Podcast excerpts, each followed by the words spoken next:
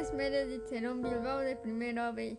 Estudia en el Centro Escolar Dr. Alfredo Doxky Fernández de Lara. La lectura es 20.000 leguas de viaje submarino. Primera parte. Un escollo fugaz. El año 1866 quedó caracterizado por un extraño acontecimiento, por un fenómeno inexplicable e inexplicado, que nadie sin duda ha podido olvidar, sin hablar que los rumores que agitaban a las poblaciones de los puertos y que sobreexcitaban a los habitantes del interior de los continentes. El misterioso fenómeno suscitó una particular emoción entre los hombres del mar negociantes, armadores, capitanes de barco, skippers y masters de Europa y de América, oficiales de la Marina de Guerra de todos los países y tras ello los gobiernos de los diferentes estados de los dos continentes manifestaron la mayor preocupación por el hecho. Desde hacía algún tiempo, en efecto, varios barcos se habían encontrado en sus derroteros con una cosa enorme, con un objeto largo, fusiforme, fosforescente, en ocasiones infinitamente más grande y más rápido que una ballena. Los hechos relativos a estas apariciones consignados en los diferentes libros de a bordo coincidían con bastante exactitud en lo referente a la estructura del objeto o del ser en cuestión, a la excepcional velocidad de sus movimientos, a la sorprendente potencia de su locomoción y a la particular vitalidad de que parecía dotado. De tratarse de un cataceo, superaba en volumen a todos cuantos especímenes de este género había clasificado la ciencia hasta entonces. Ni Cuvier, ni la CPD, ni Dumeril ni Cuatrefagues hubieran admitido la existencia de tal monstruo, a menos de haberlo visto por sus propios ojos de sabios. El promedio de las observaciones efectuadas en diferentes circunstancias, una vez descartadas tanto las tímidas evaluaciones que asignaban a ese objeto una longitud de 200 pies como las muy exageradas que le imputaban una anchura de una milla y una longitud de tres. Permitía afirmar que ese ser fenomenal de ser cierta su existencia superaba con exceso todas las dimensiones admitidas hasta entonces por los ictiólogos, pero existía innegable, era ya el hecho en sí mismo y dada esa inclinación a la maravilloso que existe en el hombre se comprende la emoción producida por esa sobrenatural aparición. Preciso era renunciar a la tentación de remitirla al reino de las fábulas.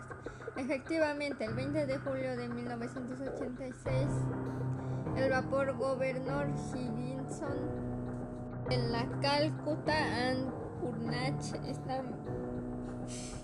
and Burnach Stamp Navigation Company había encontrado esa masa móvil a 5 millas al este de las costas de Australia. El capitán Baker creyó al pronto hallarse en presencia de un escollo desconocido y se disponía a determinar su exacta situación cuando pudo ver dos colonias de agua proyectadas por el inexplicable objeto.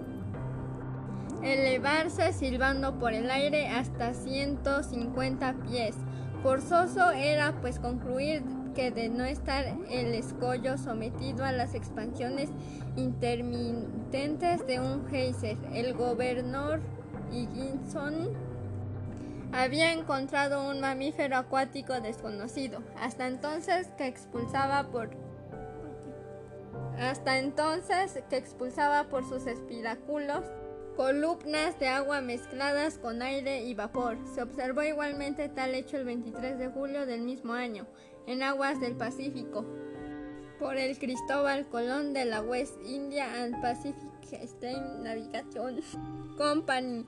Por consiguiente, el extraordinario cetáceo podía trasladarse de un lugar a otro con una velocidad sorprendente puesto que a tres días de intervalo tan solo el gobernador Higginson y el Cristóbal Colón Lo habían observado en dos puntos del mapa separados por una distancia de más de 700 lenguas marítimas.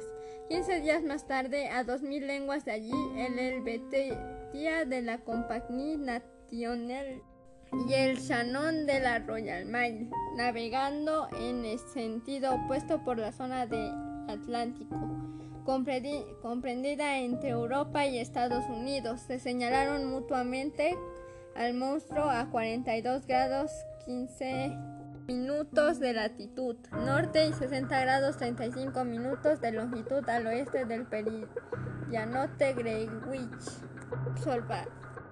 Observación simultánea se creyó poder evaluar la longitud mínima del mamífero en más de 350 pies ingleses, dado que el Shannon y el, el, eran de dimensiones inferiores aun cuando ambos midiera 100 metros del tajamar al codaste. Ahora bien, las ballenas más grandes, las que frecuentan los parajes de las islas Aleutinas, la Kulamac, Ugulik, no sobrepasan los 56 metros de longitud, si es que llegan a alcanzar tal dimensión. Estos sucesivos informes, nuevas observaciones efectuadas a bordo del transatlántico Le Pereire, un abordaje entre el monstruo y el Etna de la línea Iseman un acta levantada por los oficiales de la fragata francesa, la Normandie, un estudio muy serio hecho por el Estado Mayor del Comodoro Fitzgame a bordo del Lord Clyde causaron una profunda sensación en la opinión pública. En los países de humor ligero se tomó a broma el fenómeno, pero en los países graves y prácticos en Inglaterra en América. Alemania causó una viva preocupación en todas partes en las grandes, grandes ciudades. Alemania causó una viva preocupación en todas partes en las grandes El monstruo se puso de moda. Fue el tema de canciones en los cafés, en broma en los periódicos y de representación en los teatros. La prensa halló en, en, la ocasión de practicar el ingenio y el sensacionalismo en sus páginas pobres de noticias. Se vio reaparecer a todos los seres imaginarios y gigantescos, desde la ballena, la terrible Moby Dick de las regiones hiperboreas, hasta el desmesurado kraken, cuyos tentáculos pueden abrazar un buque de 500 toneladas y llevárselo a los abismos del océano. Se llegó incluso a reproducir las noticias de los tiempos antiguos, las opiniones de Aristóteles y de Plinio, que admitían la existencia de tales monstruos. Los relatos noruegos del obispo Pontoppidan, las relaciones de Paul Egede y los informes de Arrington, cuya buena fe no puede ser puesta en duda, al afirmar haber visto hallándose a bordo del Castillán en 1857 la enorme serpiente que hasta entonces no había frecuentado otros mares que los del antiguo Constitución. Todo esto dio origen a la interminable polémica entre los crédulos, crédulos y los incrédulos en las sociedades y en las publicaciones científicas. La cuestión del monstruo inflamó los ánimos. Los periodistas imbuidos de espíritu científico en lucha con los que profesan el ingenio vertieron oleadas de tinta durante la memorable campaña. Algunos llegaron incluso a verter dos o tres gotas de sangre. Al pasar en su ardor de la serpiente de mar a las más, las más ofensivas personalizaciones. Durante seis meses la guerra prosiguió con lances diversos a los artículos de fondo del Instituto Geográfico del Brasil, de la Academia Real de Ciencias de Berlín, de la Asociación Británica del Instituto Smithsoniano, de de Washington a los debates del de India archipiélago del cosmos de Abate Moino y de Mitteilungen de Peterman y a las crónicas científicas de las grandes publicaciones de Francia y otros países replicaban de la, prensa vulgar con alardes de un ingenio inagotable. Sus inspirados redactores, parodiando una frase de Liño que citaban los adversarios del monstruo, mantuvieron en efecto que la naturaleza no engradará tontos.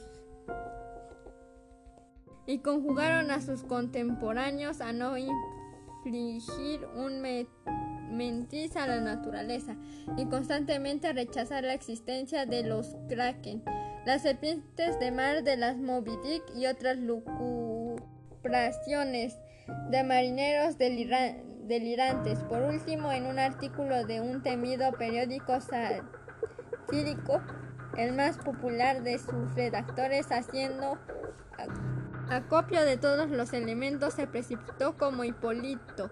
Contra el monstruo le asentó un golpe definitivo y acabó con él en medio de una carcajada universal.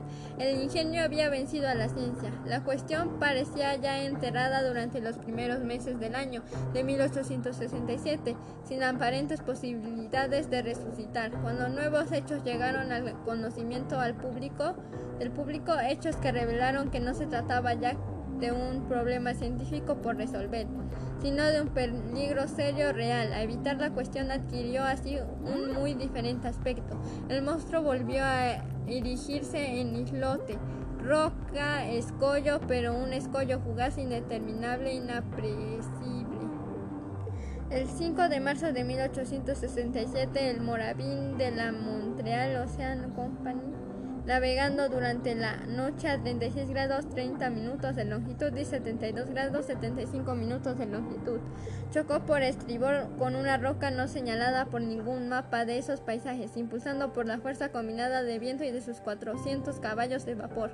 El buque navegaba a la velocidad de 13 nudos abierto por el choque. Es indudable que no que de no ser por la gran calidad de su casco, el Moravian se habría ido a pique con los 237 pasajeros que habían embarcado en Canadá.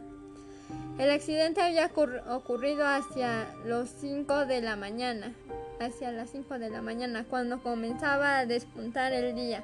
Los oficiales de guardia se precipitaron hacia popa y escrutaron el mar con la mayor atención sin ver otra cosa que un fuerte remolino a unos tres cables de distancia del barco, como si las capas líquidas hubieran sido violentamente batidas. Se tomaron con exactitud las coordenadas del lugar y el Moravian continuó su rumbo sin averías aparentes. Había chocado con una roca submarina o había sido golpeado por un objeto residual enorme de un naufragio. No pudo saberse, pero al examinar el buque en el dique cadenero, se observó que una parte de la, de la quilla había quedado destrozada. Pese a la extrema gravedad del hecho, tal vez habría pasado al olvido, como tantos otros, si no se hubiera reproducido, reproducido en idénticas condiciones tres semanas después, pero en esta ocasión la nacionalidad del buque víctima de este nuevo abordaje y la reputación de la compañía a la que pertenecía el navio dieron el acontecimiento una inmensa repercusión. Nadie ignora el nombre del célebre armador inglés Cunard, el inteligente industrial que fundó en 1840 un servicio postal entre Liverpool y Halifax con tres barcos de madera de ruedas de 400 caballos de fuerza y con un arqueo de 1162 toneladas. Ocho años después, el material de compañía se veía incrementado en cuatro barcos de 650 caballos y 1820 toneladas. Y dos años más tarde, en otros dos buques de mayor potencia y tonelaje, en 1853, la compañía Cunard, cuya exclusiva del transporte del correo acababa de serle renovada, añadió, añadió sucesivamente a su flota el Arabia, el Persia, el China, el el Escocia, el Java y el Rusia. Todos ellos muy rápidos y lo más grande que, a excepción del Great Eastern, hubiesen surcado nuevos los mares. Así pues, en 1867 la compañía poseía 12 barcos, 8 de ellos de ruedas y 4 de este. La mención de tales detalles tiene por fin mostrar la importancia de esta compañía de transportes marítimos, cuya inteligente gestión es bien conocida en el mundo eterno. Ninguna empresa de navegación transoceánica ha sido dirigida con tanta debilidad, habilidad como esta. Ningún negocio se ha visto coronado por un éxito mayor. Desde hace 26 años los navios de las líneas Cunard han atravesado dos mil veces el Atlántico, sin que ni una sola vez se haya malogrado un viaje, sin que se haya producido ningún, nunca un retraso sin que se haya perdido jamás ni una carta, ni un hombre, ni un barco. Por ello, y pese a la poderosa competencia de las líneas francesas, los pasajeros continúan escogiendo la Cunard, con preferencia a cualquier otra, como demuestran las conclusiones de los documentos oficiales de los últimos años. Dicho esto, nadie sorprenderá la repercusión hallada por el accidente ocurrido a unos de sus mejores barcos. El 13 de abril de 1867, el Scotia se hallaba a 15 grados 12 minutos de longitud y 45 grados 37 minutos de latitud, navegando con mar monastible y brisa favorable. Su velocidad era de 13 nudas y 43 centésimas. Impulsando por sus mil caballos de vapor, sus ruedas batían al agua como una perfecta, perfecta regularidad. Su calado era de 6 metros y 60 centímetros y su desplazamiento de 6.624 metros cúbicos. A las 4 y 17 minutos de la tarde, cuando los pasajeros se hallaban merendando en el gran salón, se produjo un choque poco sensible. En realidad, en el casco de Scotia, un poco más atrás de su rueda de vapor. No había sido el Scotia el que había dado el golpe, sino el que lo había recibido, y por un instrumento más cortante o perforante que el impacto había parecido tan ligero que nadie a bordo se habría inquietado. Si no hubiese sido subido al puente varios marinos de la cala gritando Nos hundimos, nos hundimos. Los pasajeros se quedaron espantados, pero el capitán Anderson se apresuró a tranquilizarse. En efecto, el peligro no podía ser inminente. Dividido en siete compartimentos por tabiques herméticos, el Scotia podía resistir imponentemente una vía de, una vía de el capitán Anderson se dirigió inmediatamente a la cala, vio que el quinto compartimiento había sido invadido por el mar y que la rapidez de la invasión demostraba que la vía del agua era considerable. Afortunadamente las calderas no se hallaban en este compartimiento de haber estado alojadas en él se hubiesen apagado instantáneamente. El capitán Anderson ordenó de inmediato que pararan las máquinas. Un marinero se sumergió para examinar la avería. Algunos instantes después pudo comprobarse la existencia en el casco del buque de un agujero de unos dos metros de anchura. Imposible era cegar una vía de agua tan considerable, por lo que Scotia, con sus ruedas medio sumergidas, debió continuar así su travesía. Se hallaba entonces a 300 millas del Cabo Clear con un retraso de tres días que inquietó vivamente a la población de Liverpool y consiguió arribar a las tarcenas de la compañía. Una vez puesto el Scotia en el dique seco, los ingenieros procedieron a examinar su casco. Sin poder dar crédito a sus ojos, vieron como a dos metros y medio por debajo de la línea de flotación se abría una desgarradura regular en forma de triángulo isósceles. La perforación de la plancha ofrecía una perfecta nitidez. No le hubiera hecho mejor una taladradora. Evidentemente era pues que el instrumento perforador que la había producido debía ser de un temple poco común y que tras haber sido lanzado con una fuerza prodigiosa como los atestiguaba la horadación de una plancha de 4 centímetros de espesor, había debido retirarse por sí mismo mediante un movimiento de retracción verdaderamente inexplicable. Tal fue ese último hecho que tuvo por resultado el de apasionar nuevamente a la opinión pública. Desde ese momento, en efecto, todos los accidentes marítimos sin causa conocida se atribuyeron al monstruo. El fantástico animal cargó con la responsabilidad de todos esos naufragios, cuyo número es desgraciadamente considerable, ya que de los 3.000 barcos cuya pérdida se registra anualmente, En el Burea Veritas, la cifra de navios de vapor o de velas que se dan por perdidos ante la ausencia de toda noticia asciende a no menos de 200. Justa o injusta se acusó el monstruo de tales desapariciones al relevarse así cada día más peligrosas las comunicaciones entre los diversos continentes. La opinión pública se pronunció pidiendo energéticamente que se desembarazaran los mares de una vez y a cualquier peso del formidable cetáceo. Me, la lectura me pareció buena e interesante.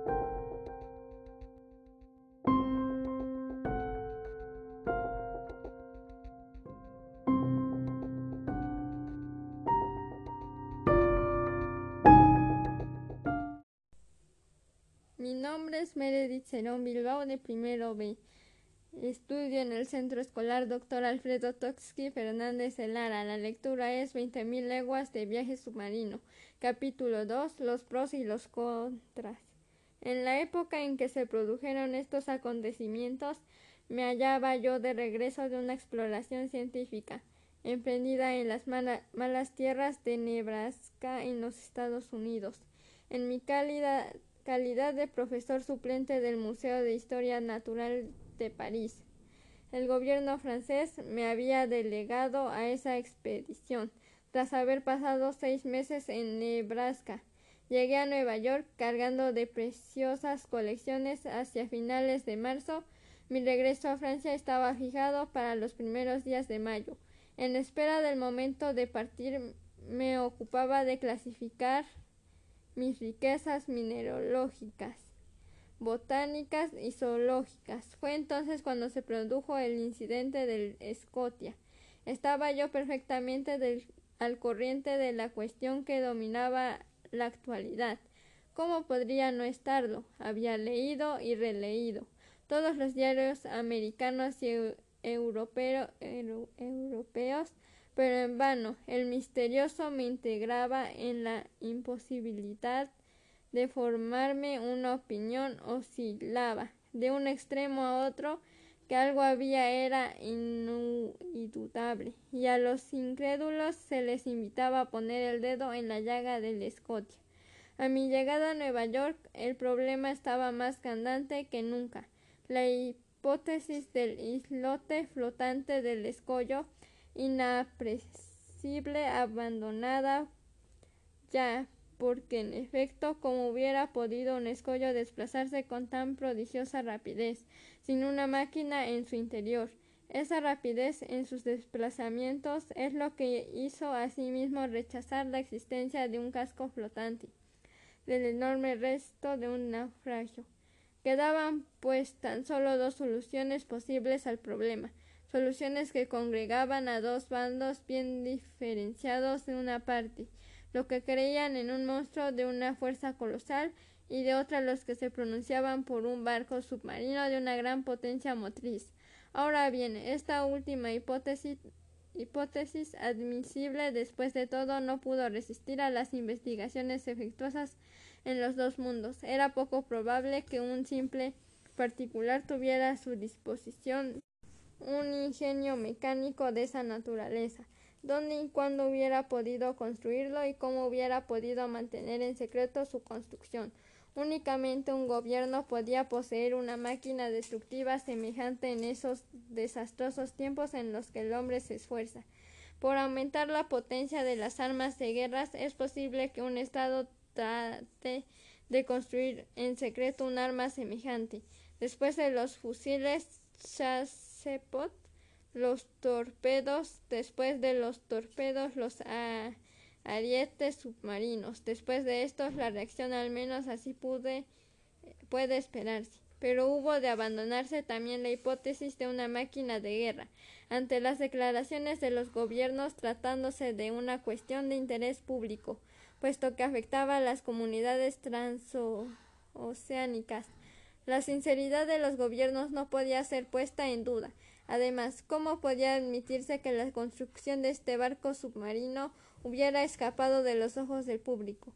Guardar el secreto en una cuestión semejante es muy difícil para un particular y ciertamente imposible para un Estado, cuyas acciones son obstinadamente vigiladas por las potencias rivales. Tras, tras las investigaciones efectuosas en Inglaterra, en Francia, en Rusia, en Prusia, en España, en Italia, en América e incluso en Turquía, hubo de rechazarse definitivamente la hipótesis de un monitor submarino. Ello sacó nuevamente a flote al monstruo, pese a las incesantes burlas con los que lo acribillaba la prensa y por eso en ese camino las imaginaciones calenturientas se dejaron invadir por las más absurdas fantasmagóricas. Una fantástica ictiología. A mi llegada a Nueva York, varias personas me habían hecho el honor de consultarme sobre el fenómeno en cuestión. Había publicado yo en Francia una obra en cuarto y en dos tomos titulada Los misterios de los grandes fondos submarinos, que había llegado a una excelente acogida en el mundo científico.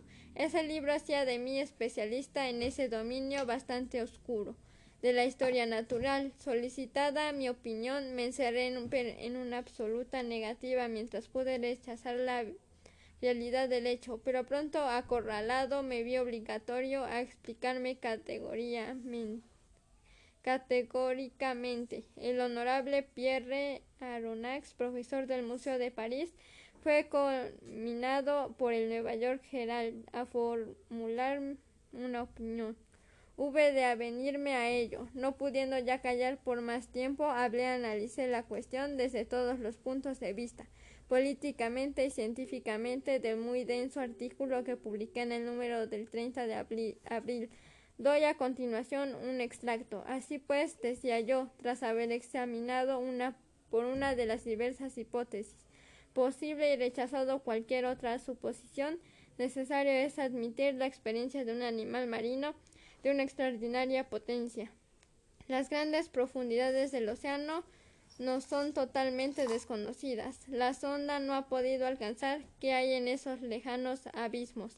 ¿Qué seres lo habitan? ¿Qué seres pueden vivir a 12 o 15 millas por debajo de la superficie? ¿Cómo son los organismos de esos animales? Apenas pude conjeturarse. La solución del problema que me ha sido sometido puede revertirse, la forma del dilema, o bien conocemos todas las variedades de seres que forman que pueblan nuestro planeta o bien no las conocemos. Si no las conocemos todas, si la naturaleza tiene aún secretos para nosotros en ictiología, nada más aceptable que admitir la existencia de peces o de cetáceos de especies o incluso de géneros nuevos, de una organización esencialmente adaptada a los grandes fondos que habitan las capas inaccesibles a la sonda y a los que un acontecimiento cualquiera, una fantasía, un capricho, si se quiere, les lleva a los largos intervalos al nivel superior del océano.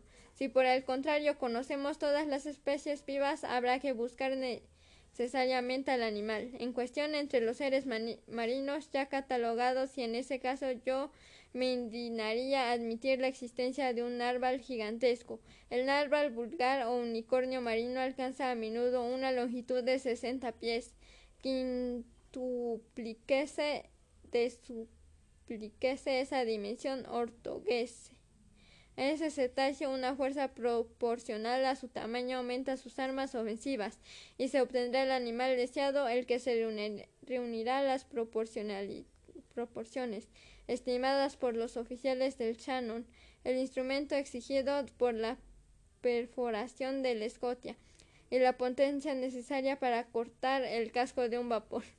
En efecto, el narval está armado de una especie de espada de marfil, y una alabarda, según la expresión de algunos naturalistas. Se trata de un diente que tiene la dureza del acero. Se han hallado algunos de estos dientes clavados en el cuerpo de la ballena, a las que el narval ataca siempre con eficacia. Otros han sido arrancados, no sin esfuerzo, de los cascos de los buques, atravesando de parte a parte como una barrera o un tonel. El Museo de la Facultad de Medicina en París posee una de estas defensas que mide 2 metros y 25 centímetros de longitud y 48 centímetros de anchura en la base. Pues bien, supóngase esa arma diez veces más fuerte y el, animal diez veces más potente. La se con una velocidad de 20 millas por hora. Multiplíquese una masa por su velocidad y se obtendrá un choque capaz de producir la catástrofe requerida. En consecuencia y hasta disponer de más amplias informaciones, yo me inclino por un unicornio marino de dimensiones colosales, armado no ya de una alabarda, sino de un verdadero espolón, como las fragatas acorazadas a los rams de guerra, de lo que parece tener a la vez la masa y la potencia motriz. Así puede explicarse este fenómeno inexplicable, a menos que no haya nada, a pesar de lo que se ha entrevistado visto, sentido y notado lo que también es posible. Estas últimas palabras eran una cobardía de mi parte, pero yo debía cubrir hasta cierto punto mi dignidad de profesor y protegerme del ridículo, evitando hacer reír a los americanos, que cuando ríen lo hacen con ganas. Con esas palabras me creaba una escapatoria, pero en el fondo yo admitía la existencia del monstruo. Las calurosas polémicas suscitadas por mi artículo le dieron una gran repercusión. Mi tesis congregaron un buen número de partidores, lo que se explica por el hecho de que la solución que proponía dejaba libre curso a la imaginación. El espíritu humano es muy proclive a las grandiosas concepciones de seres sobrenaturales, y el mar es precisamente su mejor vehículo, el único medio en el que pueden producirse y desarrollarse esos gigantes, gigantes ante los cuales los mayores de los animales terrestres, elefantes o rinocerontes, no son más que unos enanos. Las masas líquidas transportan las mayores especies conocidas de los mamíferos y quizá ocultan moluscos de tamaños incomprobables, incomparables y crustáceos terroríficos como podrían ser langostas de 100 metros o cangrejos de 200 toneladas. ¿Por qué no? Antiguamente los animales terrestres contemporáneos de las épocas geológicas, los cuadrúpedos, los cuadrumanos, los reptiles, los pájaros alcanzaban unas proporciones gigantescas. El creador lo había lanzado a un molde colosal que el tiempo ha sido reducido poco a poco. Por el mar en sus ignoradas profundidades no habría podido conservar esas grandes muestras de la vida de otra edad puesto no cambia nunca, al contrario que el núcleo terrestre sometía a un gran cambio incesante. Por contrario que el núcleo terrestre sometía a un cambio porque no podría conservar el mal en su seno las últimas variedades que aquellas especies titánicas cuyos años son siglos y los siglos milenios. Pero me estoy dejando llevar a fantasmagorias que no es imposible ya sustener. Basta, ya estás quimeras que el tiempo ha transformado para mí. En realidad es terrible. Lo repito, la opinión quedó fijada en lo que concierne a la naturaleza del fenómeno, y el público admitió sin más discusión la existencia de un ser prodigioso que no tenía nada en común con las fabulosas serpientes de mar pero frente a los que vieron en ello un problema puramente científico por resolver, otros más positivos, sobre todo en América y en Inglaterra, se preocuparon de purgar el océano del temible monstruo a fin de asegurar las comunicaciones marítimas. Las especializadas en temas industriales y comerciales trataron la cuestión principalmente desde ese punto de vista. La Shipping and Mercantile Gazette el Lord del Paquebot, la Revue Maritime, et Coloniale, todas las publicaciones periódicas en las que estaban presentados los intereses de la compañía. De seguro que amenazaban ya con la evasión de las tarifas de sus pólizas. Coincidieron en ese punto habiéndose pronunciado ya que la opinión pública fueron los estados de la Unión los primeros en decidirse a tomar medidas prácticas en Nueva York. Se hicieron preparatorios para emprender una nueva expedición en persecución del Narval, una fragata muy rápida. La Abraham Lincoln fue equipada para hacerse a la mar con la mayor brevedad abrieron los arsenales al comandante Farragut, quien aceleró el armamento de su fragata. Pero como suele ocurrir, bastó que se hubiera tomado la decisión de perseguir al monstruo, para que éste no reapareciera más. Nadie volvió a oír hablar de él. Durante dos meses ningún barco se lo encontró en su derrotero. Se hubiera dicho de que el unicornio conocía la conspiración que se estaba tramando contra él. Se había hablado tanto de él y hasta por el cable transatlántico. Los bromistas pretendían que el asunto monstruo había interceptado al paso algún telegrama a él referido y que obraba en consecuencia. En tales circunstancias no se había dónde dirigir la fragata, armada para una larga campaña improvisa de, de formidables aparejos de pesca. La impaciencia iba en aumento cuando el 3 de julio se notificó que un vapor en línea de San Francisco a Shanghái había vuelto a ver al animal tras semanas antes en los mareos septentrionales del Pacífico. Grande fue la emoción causada por la noticia. No se concedieron ni veinticuatro horas de plazo al comandante Farragut. Sus bienes estaban a bordo, sus pañoles desbordaban del carbón, la tripulación concentrada estaba al completo. No había más que encender los fuegos, calentar y zarpar. No se le habría perdonado una medida jornada de retraso. El comandante Farragut no deseaba otra cosa que partir. Tres horas antes que el Abraham Lincoln zarpase del muelle de Brooklyn, recibió una carta redactada en estos términos. Señor Aronnax, profesor del Museo de París, Fifth Avenue, Hotel Nueva York. Muy señor nuestro, si desea usted unirse a la expedición de Abraham Lincoln, el gobierno de la Unión vería con agrado que Francia estuviese representado por usted en em, esta empresa. El comandante Farragut tenía un camarote a su disposición. Muy cordialmente le saluda G. B. Hobson, secretario de la Marina. Esta lectura me pareció buena y entretenida.